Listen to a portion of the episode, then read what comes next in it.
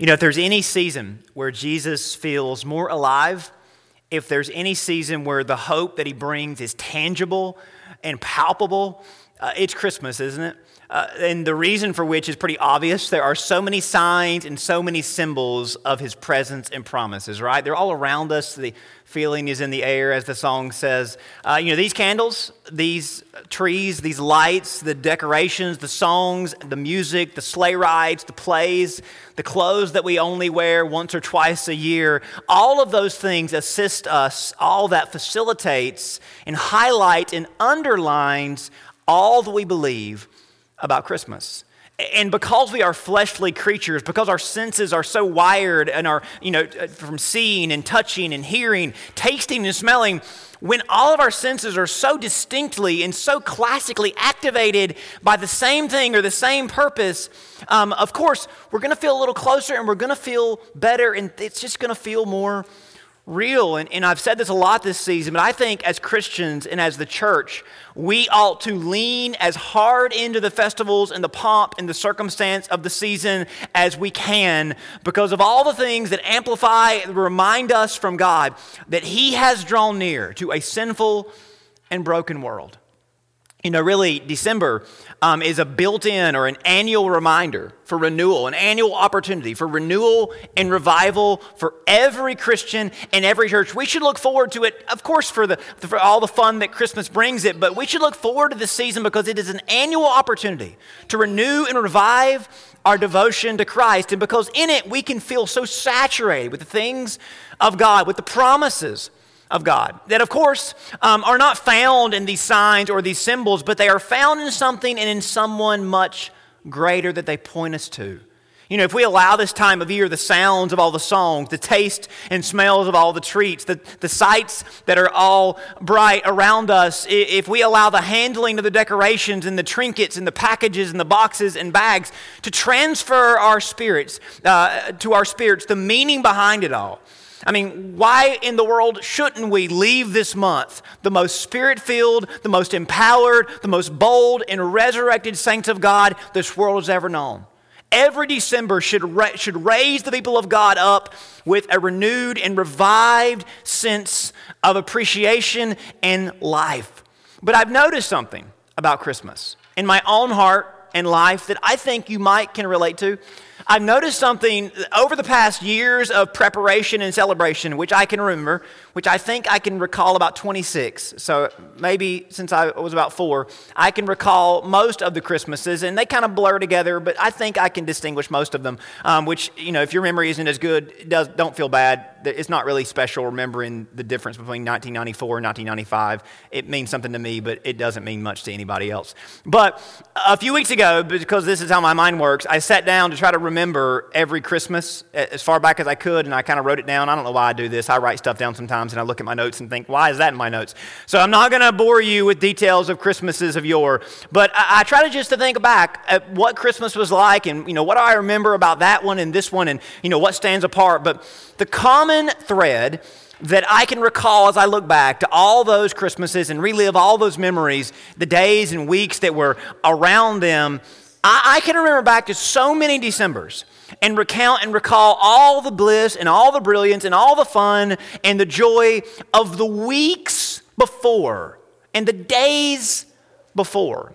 But something that stood out about almost every one of my Christmas memories is how every year the excitement builds and builds and it peaks on Christmas morning. And from there, the memories begin to fade and get dim. And maybe that's just because of the, as a child, our focus is about waking up and being around our Christmas tree with our families. And of course, we remember being there with our moms and dads and siblings, or you know, being with our family around our Christmas tree in our living room or wherever we gathered on Christmas morning.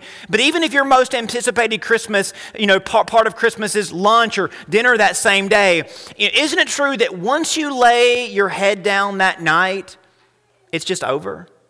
I mean, as soon as the house is clear, as soon as the dishwasher is full, as soon as the trash is piled up, as soon as the TV is turned off, once the lights are turned off for the last time, all of those Christmas sounds and smells and tastes and traditions are just gone.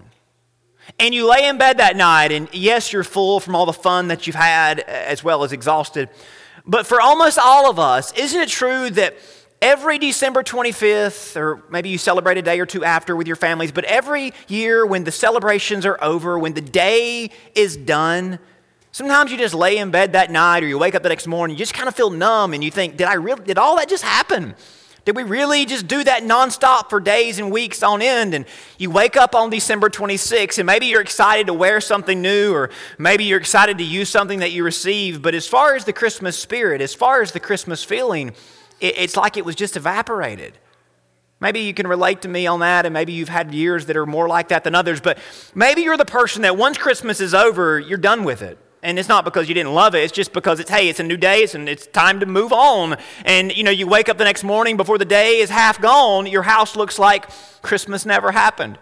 And, and that's, if that's you, that's fine. I'm the same way. But as far as the vibe, as far as the feeling, as far as the energy, the joy that was palpable and present for months on end uh, before, as far as all that, it's just gone, isn't it? I think we've all universally experienced this before, and maybe we just write it off as being delirious from all the busyness. But I think there's something to be studied here. Because all that warmed our hearts and all that filled our souls for weeks on end from November to December 25th, it's like it's nowhere to be found the day after Christmas. And whatever lingering mist there is, give it a week tops. Let the new year roll in. And it's almost like Christmas never came. And again, this isn't about the festivities or the decorations. It's about those things, the things that those cl- that did for our moods and our attitudes, the things that clearly and noticeably changed about us as we celebrated the season. But you take all those things away, and whatever mood and attitude swing was associated with them. And isn't it odd isn't it odd that the hype of Christmas seems to leave the air a thousand times faster than it ever filled the air? If Christmas really brings what we sing about and what we gather in honor of, shouldn't it leave us refreshed and renewed and rededicated? Shouldn't it make us feel like we just began again, like we just believed for the first time? And shouldn't we wake up every day like we do on December 25th? If Christmas means what we sing about and what we gather for the cause of, how in the world are we not waking up every single day with an ever growing amount of enthusiasm? And if I'm being honest, I think that no matter how much our hearts are hyped up for and for the build up to Christmas, I think the true measure, I think we had some little flicker there, it'll come back on. I think the true measure of what Christmas means to us and what Christmas has done for us is evident in how much joy is in our hearts in the days after Christmas. The true measure of what it means to us and what it's done for us, the impact it's had on us, is not in the buildup, but it's in how much joy is in our hearts in the days after Christmas. But therein lies the problem. Hype is an unreliable source of joy. Hype is an unlikely source of joy. And we'll never have the joy of Christmas, the lasting joy of Christmas. We'll never have the joy of Christmas if we've settled for the pre Christmas hype. We need something better than Christmas hype because hype is temperamental. Hype is temporary. Hype is so easily shaken. Hype can handle any inclement weather. Hype is dampened by even a bad forecast. And ultimately, hype is unsustainable. Hype always has an expiration date. And truth be told, Christmas hype comes to an abrupt halt on December 20. 5th. But something tells me, and I think deep down inside you would agree, something tells me that Christmas was meant for much more than just hype. And again, it's no fault of all the window dressing, the background music that makes this time of year so infectious. But I think what it comes down to is this that ultimately, Christmas is about an invitation to not get lost in all the fervor, but be inspired by it and to make a choice. A choice to step beyond the Christmas hype and embrace Christmas hope. You see, Christmas at its core is an invitation from God to put our hope in Him, in His promises, and in His plans. The hype of the season, it's great and all, but as we said, Christmas hype often ends on December 25th before the day's even over, but Christmas hope is just beginning the day after and every day after.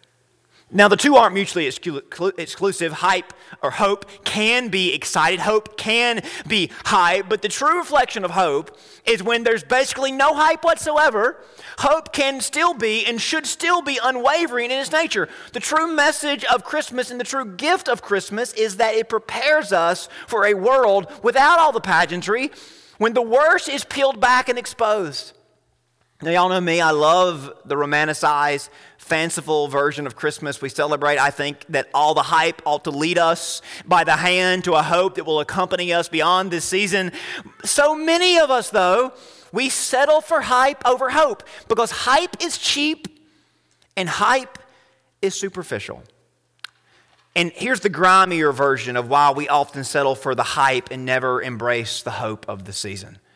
Hype does not threaten the grip we have on our idols, or rather, the chokehold they have on us. So many of us stop short of celebrating the hope of Christmas and embracing the hope of Christmas, and we settle for hype because that does not threaten our idols. We, re- we relish in Christmas time because it makes us feel relief and peace, but for a season, we believe that any more than that is impossible. But we know as Christians that it's not impossible. That there is a hope that you can embrace, that Christmas promises you and longs to produce within you. But to find this hope, to obtain this hope, to hold fast to this hope, we've got to be honest about our tendency to jettison the spirit of Christmas as soon as the season ends. We've got to come to terms with our nature, which is to miss the true spirit of the season, to resist the true hope of Christmas, because we just can't let loose of our hope that is in other things. The reality is that we will settle for a less intrusive version of Christmas if we're not careful. And truth be told, we already have. Because at its core, Christmas is an invitation from God to make a great exchange of our hope and our faith, specifically where we have placed our hope, where we have placed our faith. Now, the word exchange is something we talk about a lot in the post Christmas season, right? We make plenty of exchanges after Christmas. Usually we exchange the feeling of the season for the feeling of every other season, but this is about the reverse. This is about seizing this season's hope and joy and sustaining it. And in the incarnation, God exchanged his glory for our flesh, jumping all the way in for our our humanity so that we might be invited to exchange our flesh for His glory and be all in on Him and His plans for us. You see, every Christmas is an opportunity to come before God and make this great exchange and renew our hope and our faith. For the, if you've never done it but for the first time, what a great opportunity. But for every Christian, it's an opportunity to renew our hope and to let loose of any false hope we have wrapped our arms around. So that we might be invited to exchange our flesh for His glory and be all in on the plans that He has for us. And, and, and again, the indication that we have accepted Him, the indication that we have trusted in Him, isn't and will never be our hype in the buildup, but our hope in the aftermath. And, and, I think this is something that's hard to see in the mirror because all of us, I mean, who isn't a Christian in the month of December? Who isn't a Jesus follower in the month of December? Who doesn't love Jesus and isn't all about Christ and his gift during the month of December? But come on, the indication that you have trusted in Jesus will never be your hype in the build up, but it's your hope in the aftermath. And because that's when we're not being carried or assisted by our senses. Do you know that? See, right now, our senses are being triggered by all things Christmas. We touch it and we smell it and we taste it and we see it.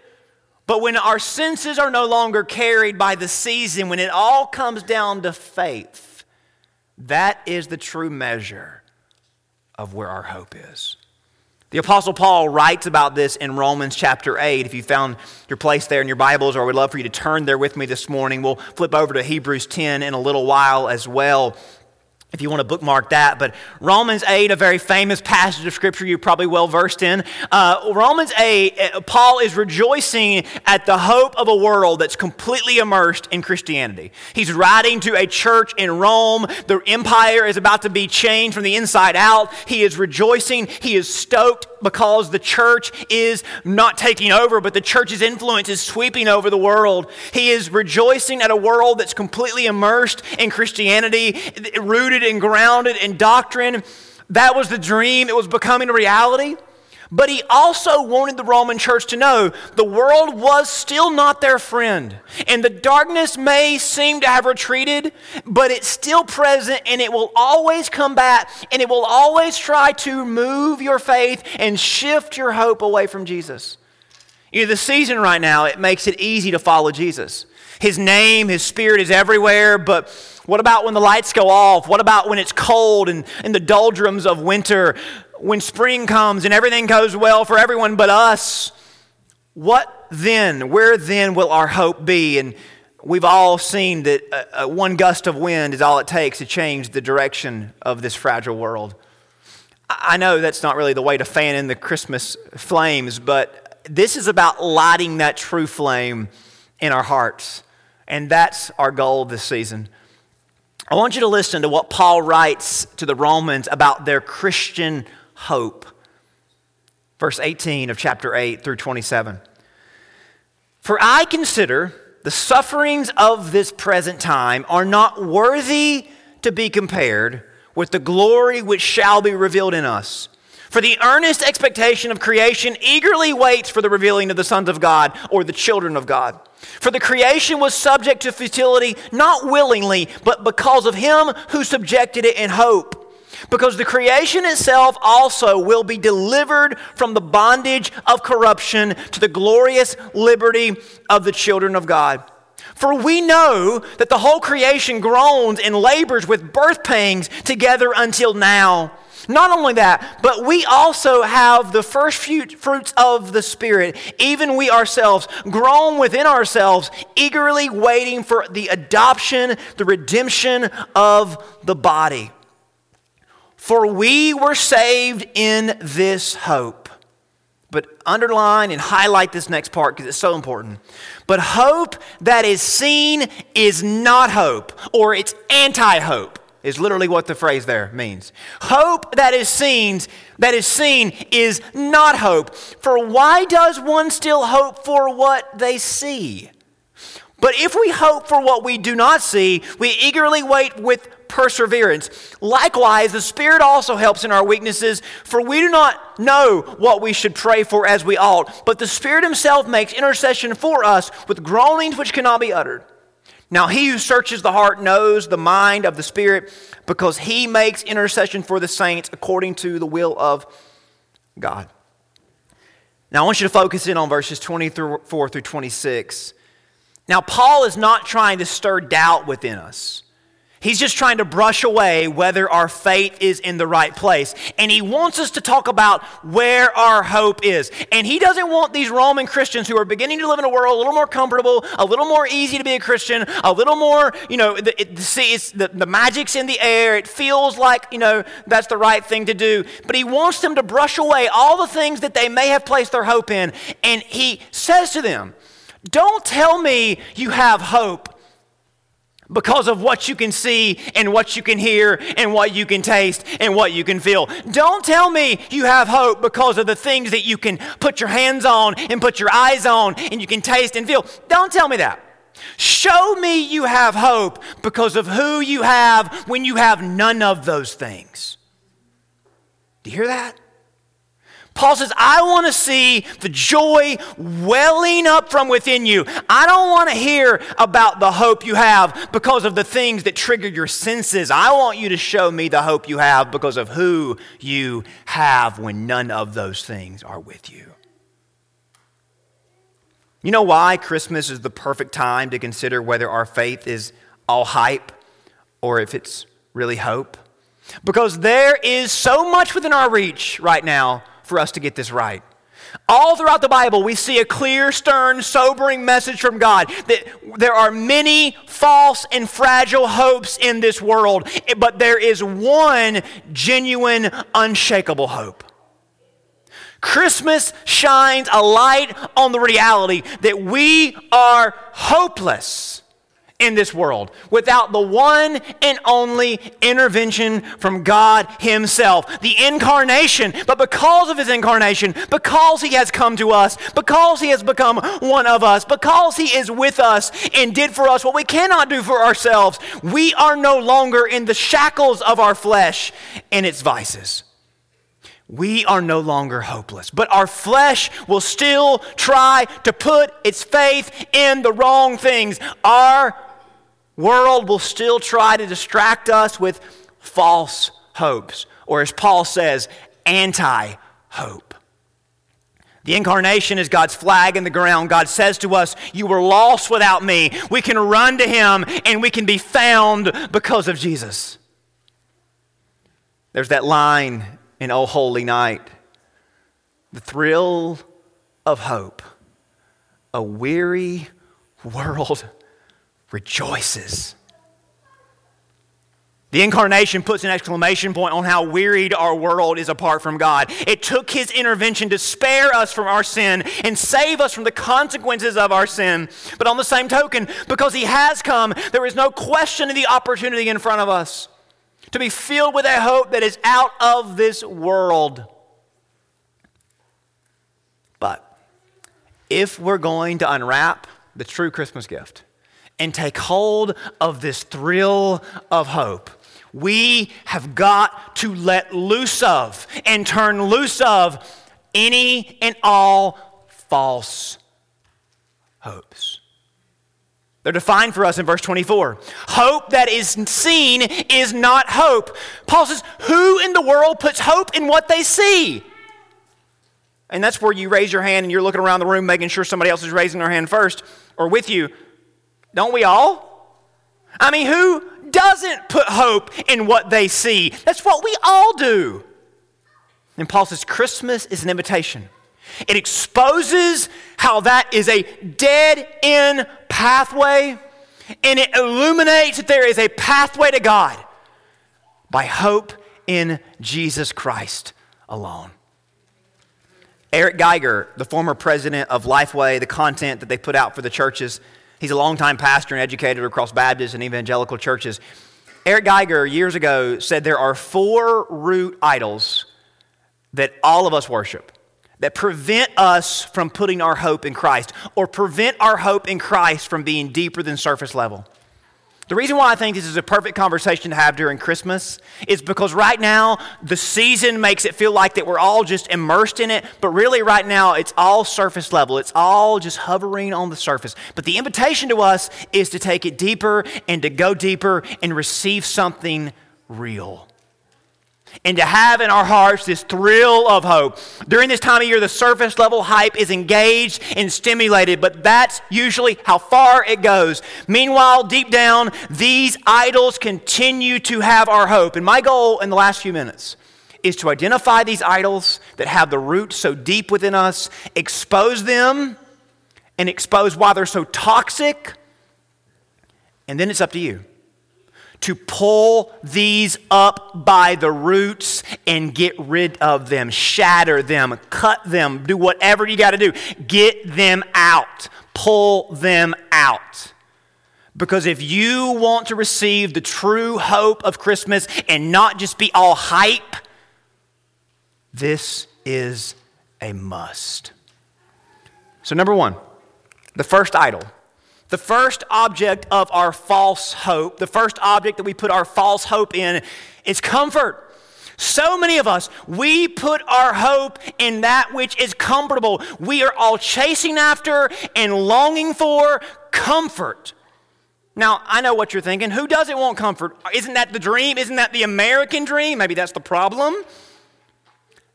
Now, comfort is not just pertaining to what kind of couch you sit on, but the makeup of your life. For so many Americans, the dream is comfort, it's ease, it's security, it's pleasure, it's leisure. Now, this is the one that many of us in this country might actually believe is achievable. But as long as this country is in this world, tracking with me? As long as this country is in this world, no matter how achievable it may seem, let me just drop some truth that certain people might not want to hear, or some people might want you to ignore, especially politicians. Comfort is a lie and illusion. Constant comfort is not ever going to happen for us. I mean, it's great when you get it, but if you put your hope in it, you know what happens?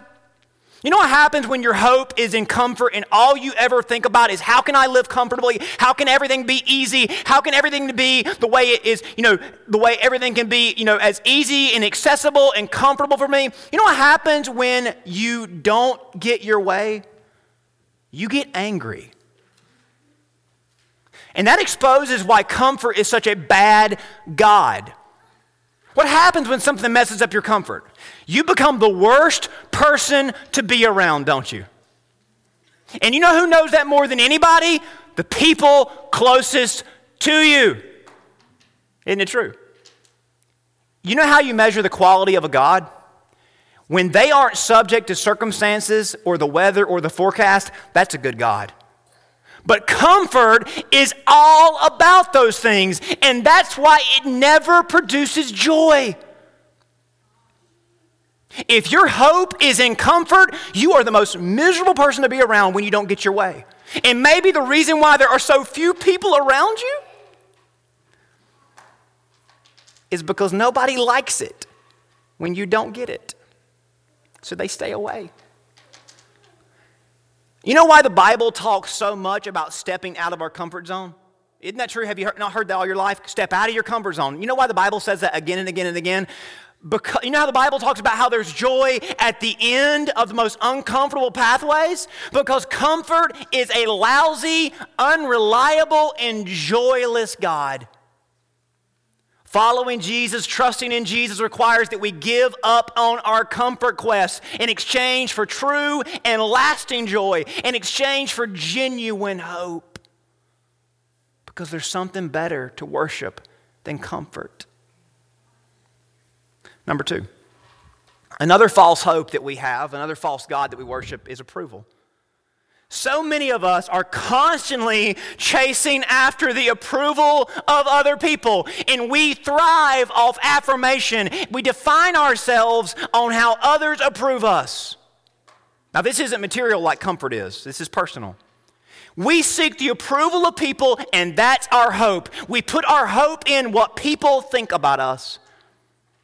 Maybe we didn't get it at home or at work or growing up, and now we're trying to get it and we're constantly worried about it and we're enslaved by other people's opinions of us.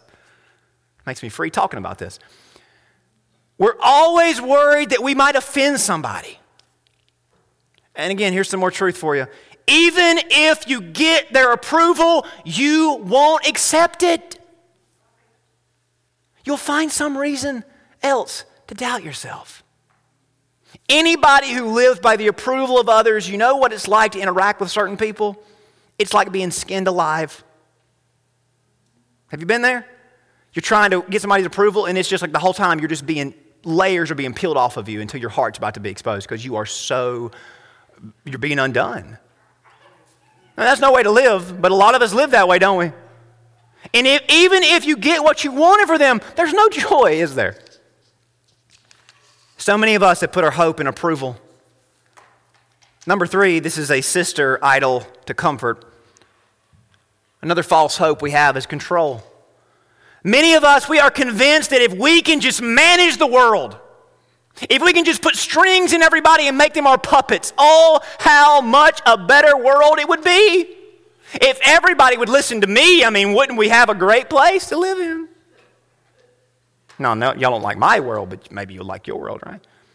We'll find joy, we'll find certainty, we want assurance. If everybody listens to me, we'll all be happy. And here's some more truth controlling people make everybody unhappy. And then they get unhappy because nobody else is happy. Controlling people, they themselves can never be truly happy. And you know why they or we blame? You know who we blame for it? Everybody else. The hardest thing for so many of us to do is realize that not everybody thinks like us and processes the world like us, and that's okay. That's okay.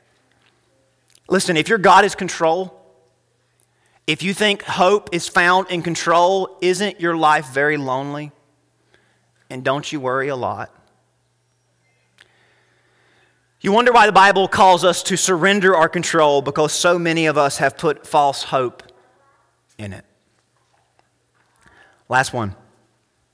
False hope number four is power. We all want power, and we think if we just get power, everything will be okay. We want influence, recognition, success, money, wins. We're jealous of those that have it. When we lose, we're humiliated. Is that you? When you lose, when you suffer loss, when you do something wrong, are you humiliated? When you fail, and we all do, do you feel as if you're completely undone? That may reveal that power has become your hope. When the world frustrates our power trips, we are outwardly angry, but inwardly we are very sad. And here's the last, last big truth bomb we are all so, so, so weak. We are all so fragile. All of us are just a phone call away, a doctor's visit away, an unexpected sequence of events away from devastation. If our hope is in our power, we will never find true joy because we're never going to be the most powerful person or the one that we want to be. And, and uh, this is the point of all this Christmas creates a space where weak, loss, and uncertainty is okay. If you're somebody who your hope is in comfort, control, power, if your whole life is about seeking the approval of others, what that really reveals is that we are all weak, insecure, uncertain, fragile creatures, and that's okay.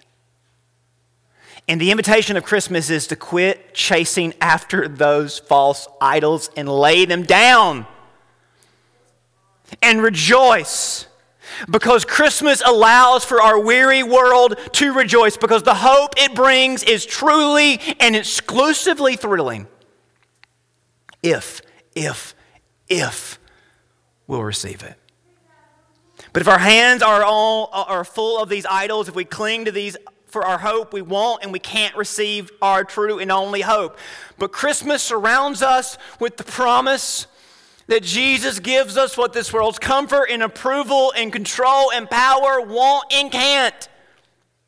The incarnation of God and His intervention into our sin scarred, war torn world proves that in Him is a hope that cannot be contested or conquered by temperamental, temporary things of this world. In Him is a hope that will put joy down in your soul, that will be with you when you wake up on December 26th, on January 1st, or on the worst day of your life that might come the day after. No matter the weather or the climate, Before we leave, if you would turn over to Hebrews 10, I want you to hear this passage because it's so powerful, and I think it just puts a nice book bookend, a nice bow on what we just read from Romans.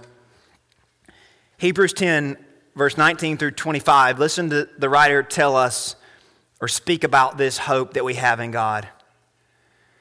Therefore, brethren, having boldness to enter the holiest by the blood of Jesus, by a new and living way which he consecrated for us through the veil that is his flesh, as in he died for us having a high priest over the house of God, let us draw near with a true heart and full assurance of faith, having our hearts sprinkled from an evil conscience and our bodies washed with pure water.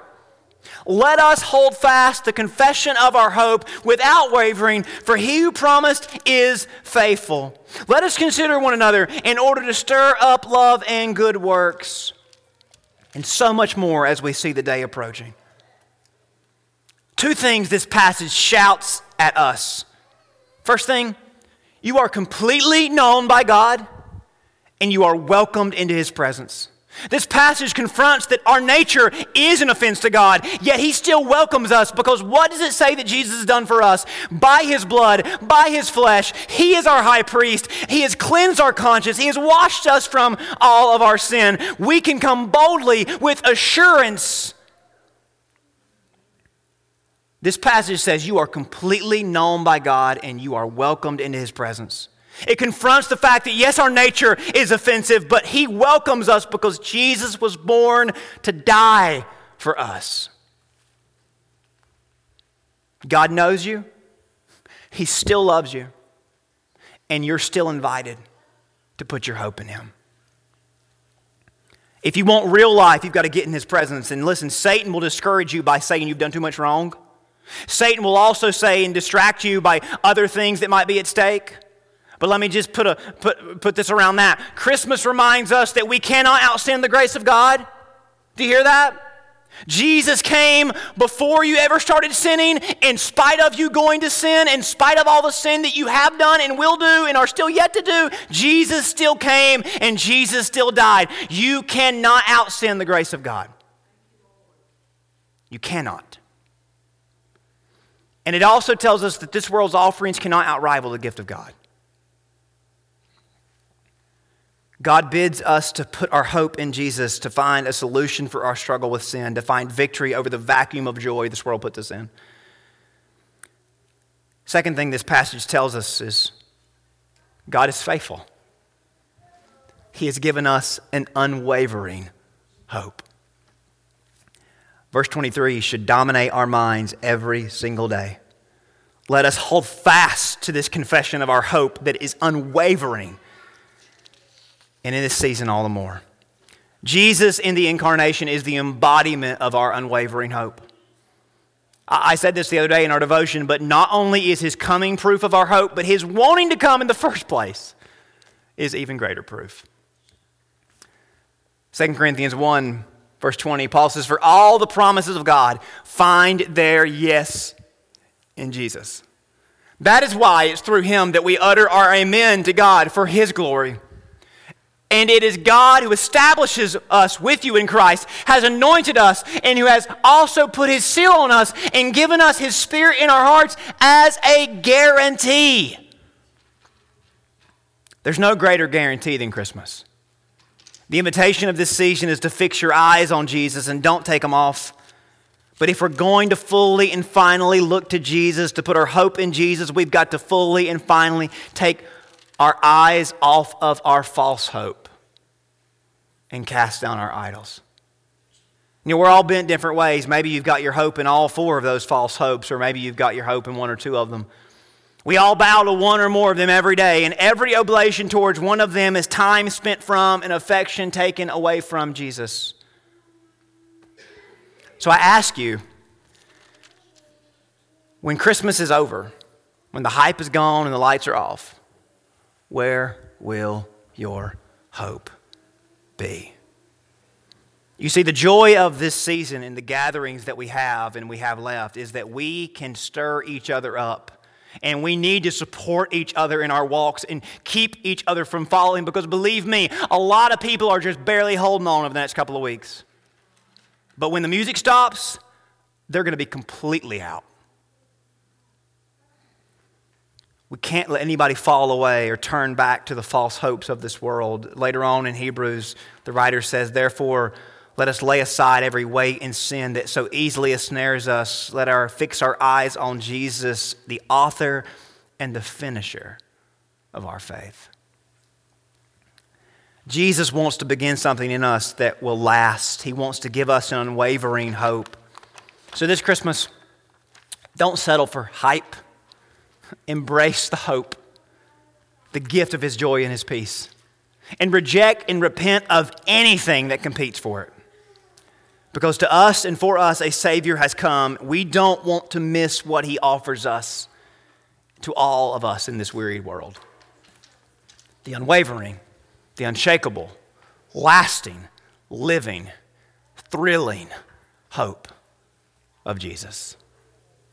You don't want to miss it and it's available for everybody. Let me pray for you. Heavenly Father, thank you so much for this incredible invitation you've given us. Thank you for exposing where we put our hope, the false idols, the false hopes that we embrace. Thank you for exposing them, Lord. And I pray everybody here today that would be honest with you and say, Yes, I've put my hope in the wrong places. Lord, would you help them? And by your grace, would you rip those roots? Would you destroy those idols? Would you give us all the boldness and the courage to take our hope out of these other things and these false sources? Father, we ask that you might would be in this invitation. If there's anybody in the house today that has never put their faith in Jesus and they want to put they want to trust him for the first time and they want to ask him in their hearts, Lord, would you help them to trade the hype of the season for the true hope? And Lord, would you prepare all of us, not just for the next week and the week after, but for the weeks after Christmas? Give us a hope that is unwavering, that is unshakable, that is lasting, that is living, that is truly thrilling. The hope of Jesus. We ask this in his name. Amen.